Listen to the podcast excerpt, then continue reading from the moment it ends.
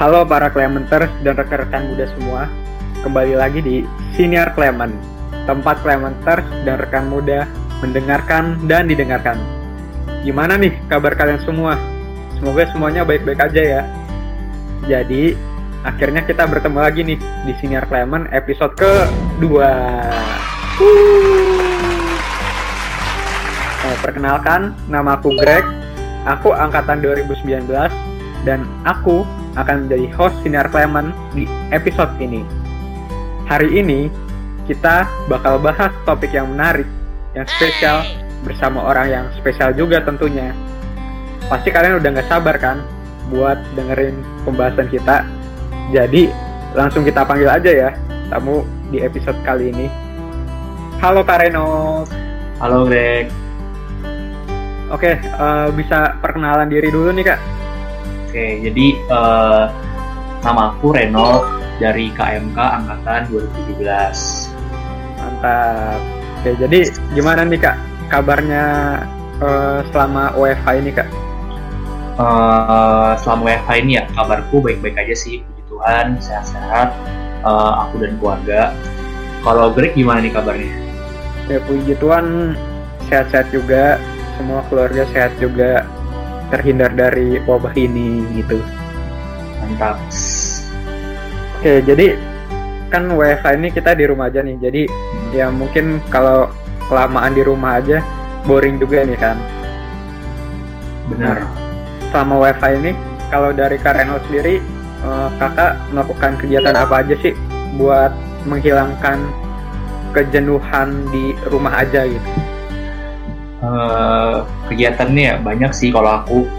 Uh, pertama mulai baca buku tuh antara novel uh, buku self development nah self development ini kemarin aku baca tentang uh, leadership gitu sama kayak, kayak how to communicate gitulah. Terus kalau udah capek baca buku uh, mungkin nonton drama sih nonton drama biar menghabiskan waktu lah terus juga kadang main musik gitu biar hilang lah bosennya. Kalau Greg gimana nih ngapain aja selama WFH ini? Kalau aku selama WFH sih kebanyakan nugas karena kan nugas lagi numpuk nih. Terus selain itu juga aku nonton YouTube mungkin tentang konspirasi-konspirasi. Nah, abis itu aku juga ada nonton drama-drama and mostly drama Korea sih. Hmm. Selain itu juga aku ada olahraga lah biar badan tetap fit gitu kan. Dan hmm. selain itu mungkin ya perbanyak istirahat aja sih itu. Uh, biasanya nonton drama Korea apa nih, Drake? Aduh, macam-macam sih kak. Tapi macam-macam ya. Iya, tapi kalau dari aku sendiri, uh, aku lebih banyak yang apa ya? Aku lebih banyak suka genre yang action gitu. Hmm. Jadi kalau misalkan terlalu apa ya terlalu melodrama, aku tuh paling nggak suka kalau melodrama plus romance plus apa ya plus yang pokoknya yang inilah yang sedih-sedih yang, gitu. Oh, sebenarnya kalau aku pribadi aku juga ini sih kurang suka sama yang romance apalagi tapi kalau misalnya romansnya masih istilahnya itu nggak cheesy lah gitu itu masih oke okay nah. sih kalau yeah. dia cheesy ya kayak aduh aduh mending gak usah deh stop nonton iya yeah. kalau romance digabungin komedi gitu kan asik yeah, itu gitu masih ya. oke okay, masih atau okay romance sih. atau romance sama action gitu kan itu juga masih oke okay. cuma kalau terlalu melodrama itu aduh nggak kuat nontonnya iya sedih gitu ya ya sedih dan gemes gitu oke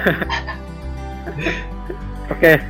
berikutnya kan selama wifi ini kita juga kuliahnya daring, kuliah online nih kak. Ngobrol-ngobrol tentang kuliah online, kan Kak Renald nih uh, sebagai angkatan 2017 kan otomatis berarti sekarang udah semester 6. 6. Semester 6. Nah, uh, kalau di semester 6 ini ada nggak sih Kak kayak kendala-kendala tertentu uh, dari kuliah online yang menyebabkan uh, mungkin semester 6 ini rasanya nggak sama gitu loh. Kalau hmm. kuliah online dan offline gitu. Iya sih uh, yang aku rasain tuh kerasa banget di bedanya vibes-nya. Uh, kalau semester 6 ini kan aku dengar dari senior ya itu semester yang istilahnya itu tersibuk lah selama uh, aku, aku kuliah gitu. Jadi semester 6 ini benar-benar semua matkul itu kebanyakan banyak tugas besarnya. Tapi karena uh, jadinya keadaannya begini dan harus online akhirnya tugas besarnya ya ada yang dibatalin ada yang ya udah seadanya gitu. Terus juga ini sih vibes kerja kelompoknya itu nggak dapet gitu.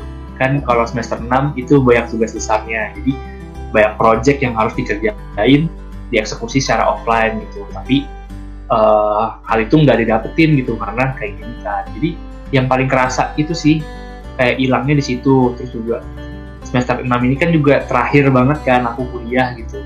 Terakhir banget aku kuliah akhirnya nggak uh, kerasa kayak oh cepet banget ya semester 6 gitu. Padahal uh, kuliahnya kan jadi online tuh tapi buat waktu di kelasnya itu dikit banget. Karena kan kemarin dari bulan Januari eh bulan Februari sorry bulan Februari sampai Maret ya gitu. Jadi itu sih kayak uh, terus juga sebenarnya masih ada praktikum satu tapi karena begini akhirnya dihilangin praktikumnya gitu. Jadi nggak ada praktikum lagi. Itu sih. Nah, bicara praktikum nih kak. Kan hmm. kalau anak-anak saintek apalagi khususnya di FTP nih kan praktikum itu menjadi apa ya menjadi kenangan tersendiri gitu. Hmm. iya benar. Itu ngaruh banget sih ya kayak kalau kuliah online ini tuh vibes praktikumnya tuh hilang gitu loh. Banget. Karena Jadi sebenarnya iya dari aku sendiri nih aku kan harusnya semester 2 ini kan praktikum ikum dan hmm. itu terkenal lah di kalangan anak-anak uh, eh, THP gitu kan iya yeah. jadi selama kuliah online ini uh, agak gimana ya kayak awalnya aku pikir nih ini bakal stop nih karena dikasih tahu uh, praktikumnya udah selesai lagi itu pas bulan Maret pas uh, baru selesai uas hmm. itu katanya udah selesai gak lama sekitar seminggu dua minggu dibilang kami kembali. Terus gimana tuh? Ya kami kembali akhirnya ya praktikum online semua. Jadi mikum ini ini kan yang apa yang apa sih namanya pakai kertas milimeter blok yang panjang itu ya? Iya ada ada itu. Kacau sih. Ya, jadi kayak apa ya uh, kita secara teori nih online nih dapat tapi uh, secara prakteknya kita nggak ngelakuin sama sekali gitu. Jadi uh, aku lebih apa ya lebih ya sebenarnya lebih enak sih gitu. Lebih enak. Iya sebenarnya lebih enak gitu. Kalau secara teori secara nilai gitu kan pasti lebih enak lah. Kadang praktikum bisa sambil rebahan tapi uh, secara prakteknya itu yang kita nggak dapet dan kemungkinan uh, nanti kalau maba datang gitu kan gimana kita praktek secara praktek nol gitu kan. Tapi ini dong yang yang jadi apa ya yang jadi penasaran yang aku itu uh, kalau praktek praktikum online itu kayak gimana sih? Karena aku nggak nggak pernah ngerasain kan namanya praktikum online kalau dari yang aku rasain sih eh, kira-kira ya uh, kayak pembelajaran biasa sih kayak kuliah biasa, cuma ya kerjanya kayak tiap praktikum ya berarti ada quiz dua kali pretest post test gitu kan, terus uh, nonton video dari YouTube buat uh, penggambaran prakteknya, terus uh, penjelasannya bisa via WA atau lain gitu, jadi ya cuma tekstual doang sih secara hmm. teori kita dapat tapi praktek nggak dapet gitu. Oke. Okay. ya kurang lebih gitulah. Tapi uh, kalau jurusan THP, TIP, TEP sebenarnya beda-beda sih. Uh, kalau misalkan ada praktikum online gitu sistemnya beda-beda itu kita lanjut nih kak. Oke. Okay. kita sekarang masuk ke obrolan tentang KMK kita. Waduh. Nah buat rekan-rekan muda nih yang belum tahu nih Kak Reynolds itu koordinator fakultas atau KOFAK KMK FTP nih. Jadi KOFAK itu sebutan untuk ketua dari KMK di, di fakultas gitu. Nah, bicarain tentang KOFAK nih Kak. Pas banget sama topik yang mau kita bahas hari ini nih Kak. Hmm. Topiknya itu kok bisa sih jadi KOFAK? Nah, waduh kok bisa ya? Iya kok bisa gitu. Sebelum kita bahas kenapa Karenot bisa jadi Kovac nih, aku mau tahu dulu nih. Uh, secara garis besar, tugas dari Kovac itu apa aja sih kak? Gitu. Hmm, secara garis besar, tugas Kovac itu aku bisa simpulin jadi dua sih. Yang pertama itu memimpin, yang kedua mewakili. Jadi yang pertama ini memimpinnya itu uh, maksudnya kita mengkoordinir lah seluruh bagian di KMK gitu uh, biar efektif jalannya uh, dan efisien gimana sesuai uh, sesuai kitanya gitu terus juga uh, kalau misalnya ada apa ya istilahnya itu memegang tanggung jawab terbesar lah tinggi gitu karena kan memimpin kan terus yang kedua ini mewakili mewakili ini maksudnya uh, kalau aku jadi uh, perwakilan eksternal juga gitu di organisasi lain gitu. jadi uh, misalnya ada info apa dari organisasi lain ya aku yang ini jadi perwakilannya gitu terus juga uh, ini juga organisasinya nggak cuma tingkat fakultas aja tapi juga univ gitu Dan kalau diundang pasti setujunya ke ketuanya seperti itu sih paling garis besar dan umumnya KOFA gitu oke okay. Nah, kalau sebagai ketua nih berarti kan juga berhubungan sama birokrat kampus nih. Benar. Nah, itu kalau uh, boleh tahu nggak sih uh, kalau ngehubungin birokrat itu ada kesulitan tertentu nggak gitu? Kalau hubungin birokrat itu sebenarnya nggak ada sih. Di FTP ini masih oke-oke aja gitu menurut aku uh, cara uh, buat ngehubungin birokratnya gitu. Jadi kalau di apa ketua uh, ketua organisasi ketua LKM gitu itu ada grupnya tersendiri jadi di situ bisa koordinasi langsung sama bagian birokratnya bagian kemahasiswaannya dan uh, bisa melalui chat juga gitu jadi misalnya kita butuh apa mau nanya sesuatu kita bisa chat juga ke uh, beliau-beliau ini yang merupakan petinggi birokrat gitu jadi uh, cukup oke okay sih cuma sih cukup cukup enak aja gitu buat birokrat gitu. Karena kita udah nanya itu, kita sekarang tarik dikit nih ke belakang nih. Kita flashback dikit nih kak. Oke. Sekarang waktunya kita kulik kenapa Kak Renault bisa menjadi seorang kofak gitu kan. Waduh. Oke, uh, jadi aku jelasin dikit. Uh, untuk menjadi kofak dari KMK FTP itu ada yang namanya temu akrab. Nah, di temu akrab ini kita kayak bahas apa ya evaluasi satu tahun periode kepengurusan terus di akhir kita juga bakal pilih kofak berikutnya gitu nah kofak ini kita pilih secara musyawarah nah uh, di sini aku mau nanya nih ke Karenot bisa ceritain nggak kak uh, proses Karenot lagi itu hingga akhirnya bisa menjadi kofak ya jadi prosesnya ya mungkin dari ini uh, mungkin dari setelah ketuk palu ya ketuk palu dimisioner ter ter ter udah Denis tuh. Ya berarti kan uh, pemilihan ketua baru. Nah pemilihan ketua baru ini jadi pada tahun sebelum pada tahun ini itu kan angkatan 17 tuh. Jadi ya difokuskan ke 17 semua ditanyain gitu kayak ada yang mau nggak? Saya ada yang mau nggak? Mau jadi pemimpin jadi ketua gitu. Kalau ada silahkan. Silahkan apa ya acungkan tangan acungkan diri gitu. Lalu sebutkan visi misinya gitu. Nah kebetulan aku dan angkatanku ini uh, istilahnya tidak ada yang siap lah gitu tidak ada yang siap. Jadi kita kalau aku ya aku sambil ngeliat-ngeliat yang lain. Waduh waduh gitu. Kayak karena kita emang waktu pada itu kayak nggak siap gitu. Apalagi visi misi gitu. Akhirnya kan nggak ada yang mau kan pada waktu itu.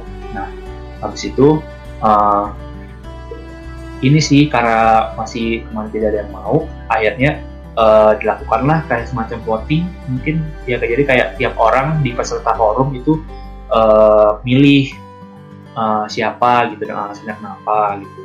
Jadi terus diambil lima tertinggi itu uh, di, di misalnya itu dikulik lagi lah gitu dikulik lagi. Dan kemudian aku masuk ke lima tertinggi itu. Nah, terus akhirnya ya udah kita keluar dari forum yang lima orang itu.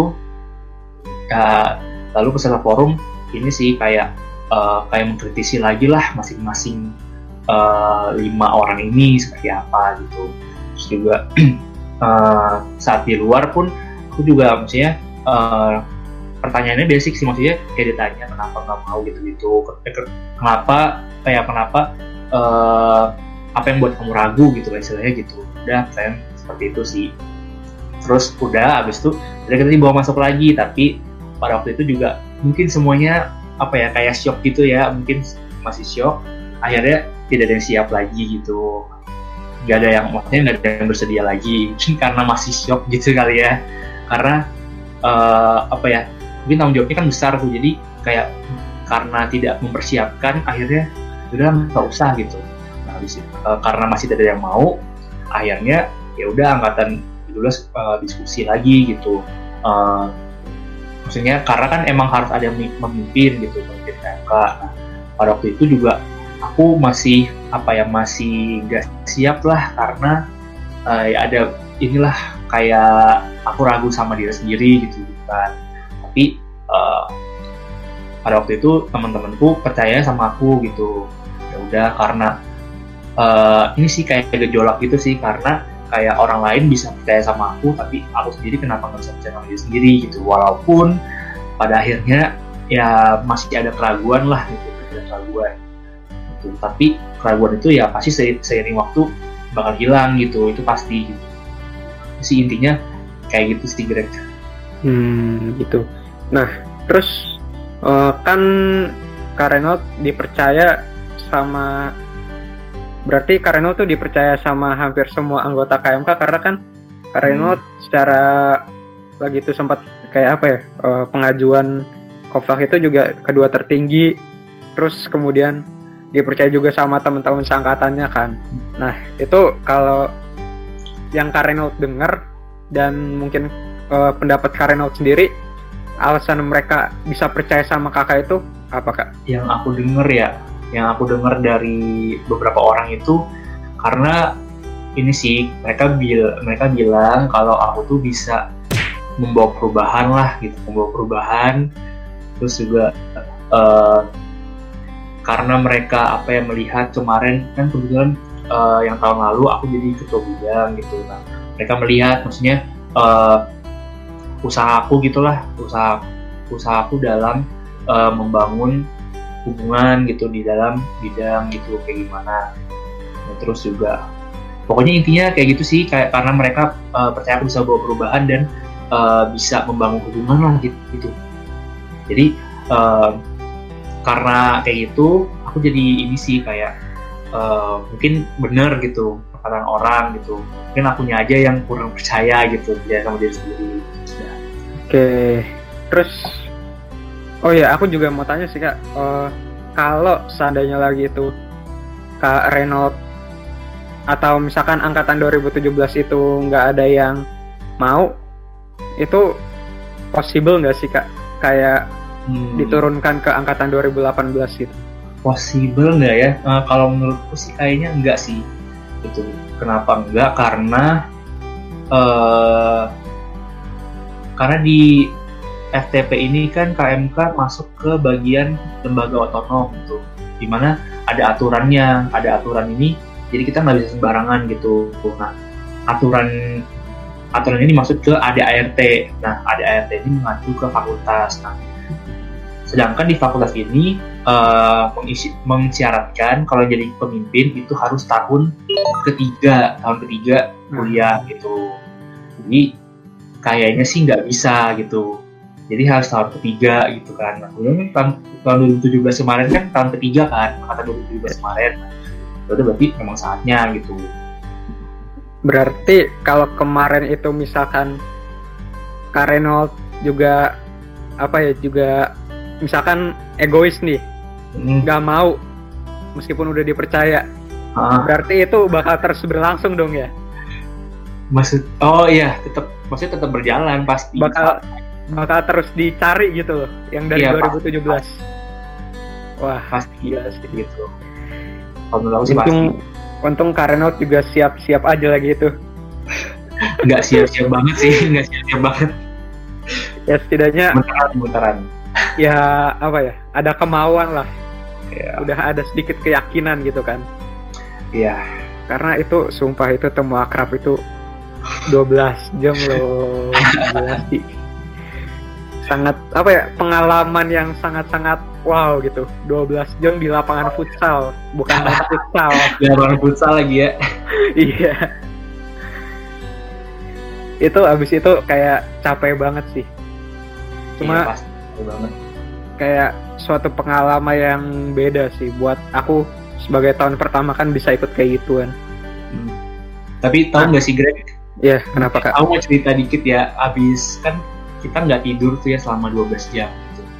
Terus pas pas ini sih pas eh, selesainya TA itu bahkan aku nggak bisa tidur sama sekali Greg karena kayak saking takut dan gemetarnya gitu loh. Kayak masih istilahnya itu masih shock lah. Kayak hari itu mengubah hidupku gitu loh. Bener-bener aku cuma tidur dua jam terus nggak tidur lagi. Udah sih mungkin cerita itu aja. kayak berubah banget gitu ya Iya, bener banget kan kayak cuma oke kamu ketua ya, terus berubah udah itu. Jadi kayak cuma omongan doang bisa merubah hidup orang gitu.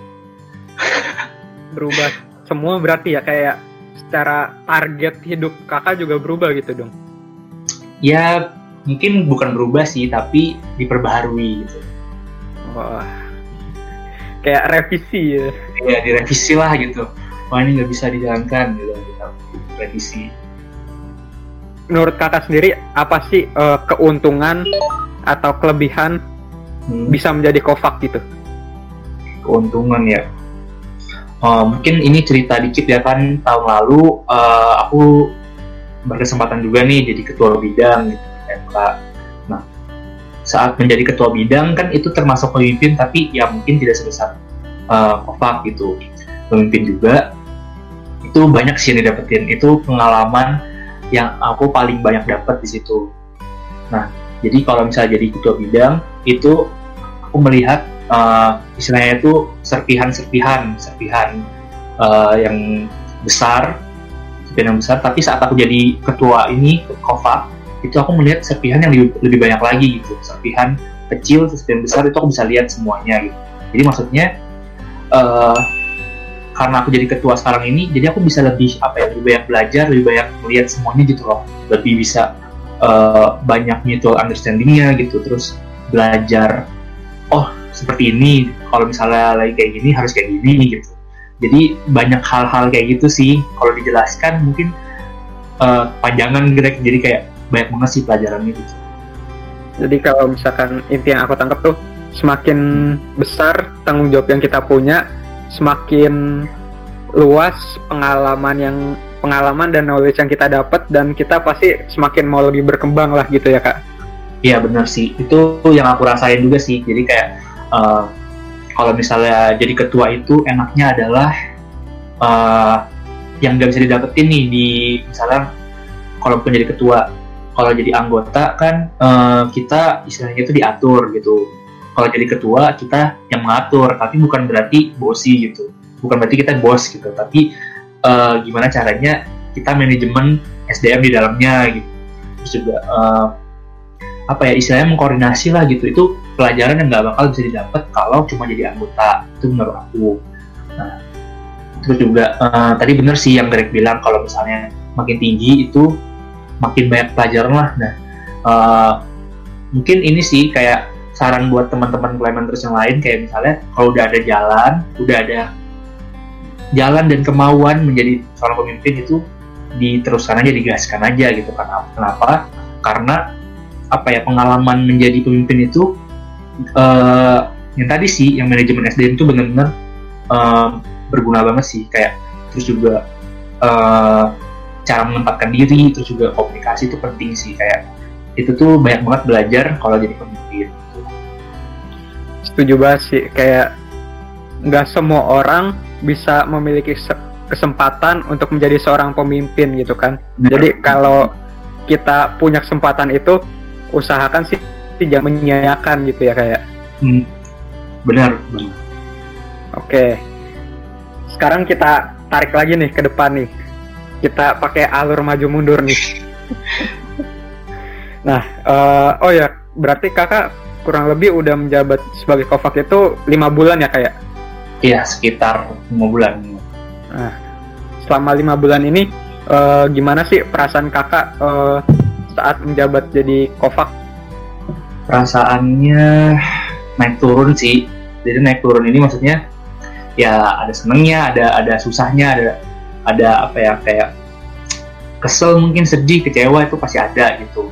Nah kalau bagian downnya itu ya paling ini sih kayak misalnya mungkin ada uh, masalah atau enggak kejadian yang nggak terduga gitu. Kayak misalnya kejadian kayak gini kan kayak kita harus online terus harus ngerevisi lagi kayak prokernya harus kayak gimana jalaninnya itu tuh yang bikin yang bikin aduh gitu loh kayak di bawah gitu tapi uh, uh, senengnya itu misalnya ada proker yang bisa dijalankan itu seneng sih. Kayak misalnya contohnya kemarin saat lupa gitu itu saat berjalan tuh aku seneng tuh. Kayak wah bisa juga nih uh, keadaan kayak gini tapi bisa juga jalan. Terus hasilnya pun aku seneng gitu. Oke okay, gitu. Terus juga Rosario di mana uh, walaupun kondisi kayak gini kita juga bisa ngadain Rosario online gitu. Ya hal-hal kayak gitu sih maksudnya seneng sih nah oh ya aku juga mau nambahin sih kayak mm-hmm. uh, karena semuanya jadi online ini kita juga ini sih kayak belajar banyak hmm. belajar banyak tentang cara penggunaan platform online gitu kan biasa kita kan serba yeah. offline offline offline gitu kan Bener. sekarang jadi kita mau nggak mau belajar gimana caranya apa ya misalkan kayak gini recording secara online gitu terus mungkin juga belajar cara live di YouTube misalkan hmm. ternyata nggak semudah itu gitu kan nggak mudah nggak mudah uh, kalau boleh tahu nih kak uh, selama berjalan lima bulan ini menjadi kofak ada nggak sih kak kayak konflik-konflik internal KMK gitu Hmm, kalau internal kayaknya sih nggak ada gitu. Uh, paling ini sih kayak misalnya kejelasan broker aja sih, karena kan kita ngikutin kebijakannya birokrat kayak gimana gitu. Misalnya birokrat ngomong kita online ya sampai Desember, ya udah kita nggak bisa dong apa ya uh, menolak hal itu gitu. Ya berarti kan uh, kita ngikutin. Nah mungkin ini ngaruh ke GE sih jadinya, karena kan GE kita nggak tahu uh, bisa dilaksanakan apa enggak gitu. Nah paling di situ di pengurus sama panitianya yang bingung nggak masih masih ngawang lah istilahnya nggak nggak jelas gitu ini mau dilaksanain apa enggak lokal ini gimana ya gitu paling di situ sih masih kayak bingung-bingung gitu bikin galau lah ya bikin galau gitu nah itu kan secara proker kalau secara apa ya secara pengurus atau anggota itu nggak ada sejauh, sejauh ini nggak ada sejauh ini dan setahu aku nggak ada sih. Oh, berarti masih aman lah ya? Ya, masih aman. Mantap. Oke, okay, uh, mungkin ini jadi kayak pertanyaan terakhir sih buat Karen nih.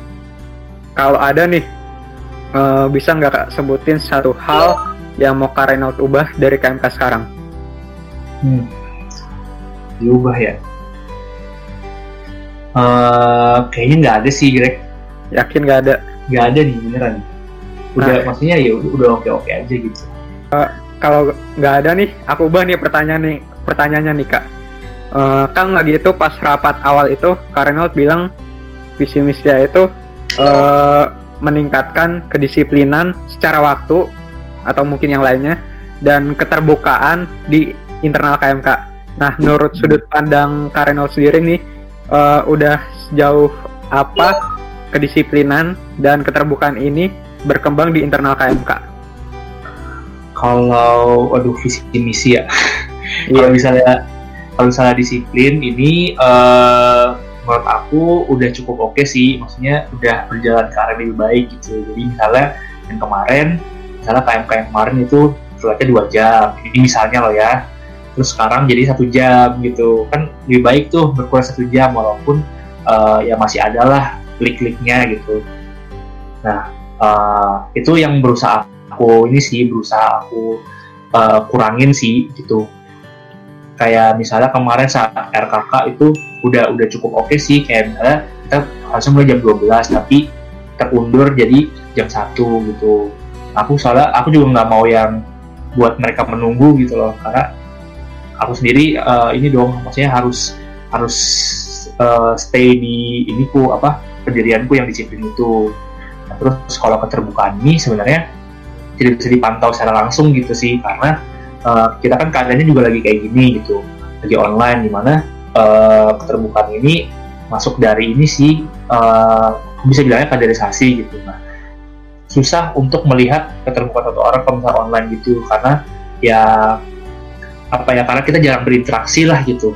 Yang berinteraksi kalau online itu sih. Jadi mungkin kalau disiplin udah ke arah lebih tapi kalau keterbukaan ya mungkin uh, karena kepengurusan tahun lalu juga keter, uh, keterbukaan gitu jadi mungkin masih sama sih gitu.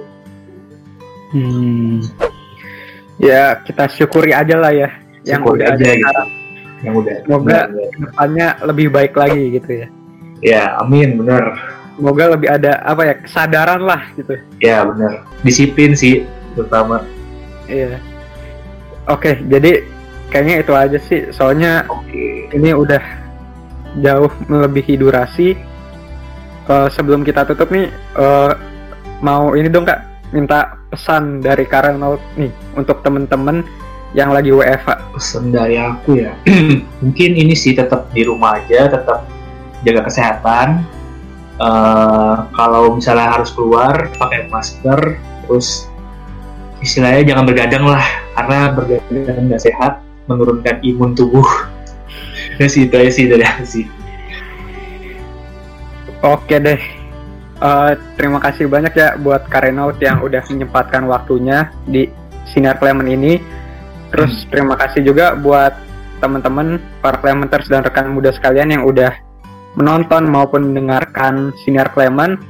Uh, jangan lupa follow IG KMK kita di KMK FTPUB YouTube-nya juga KMK ST titik Clement. Terus uh, Spotify-nya juga di follow di Sinar Clement. Terus hmm. uh, mungkin pesan dari aku uh, stay safe tetap di rumah aja dan see you on the next episode. Bye. Bye bye semuanya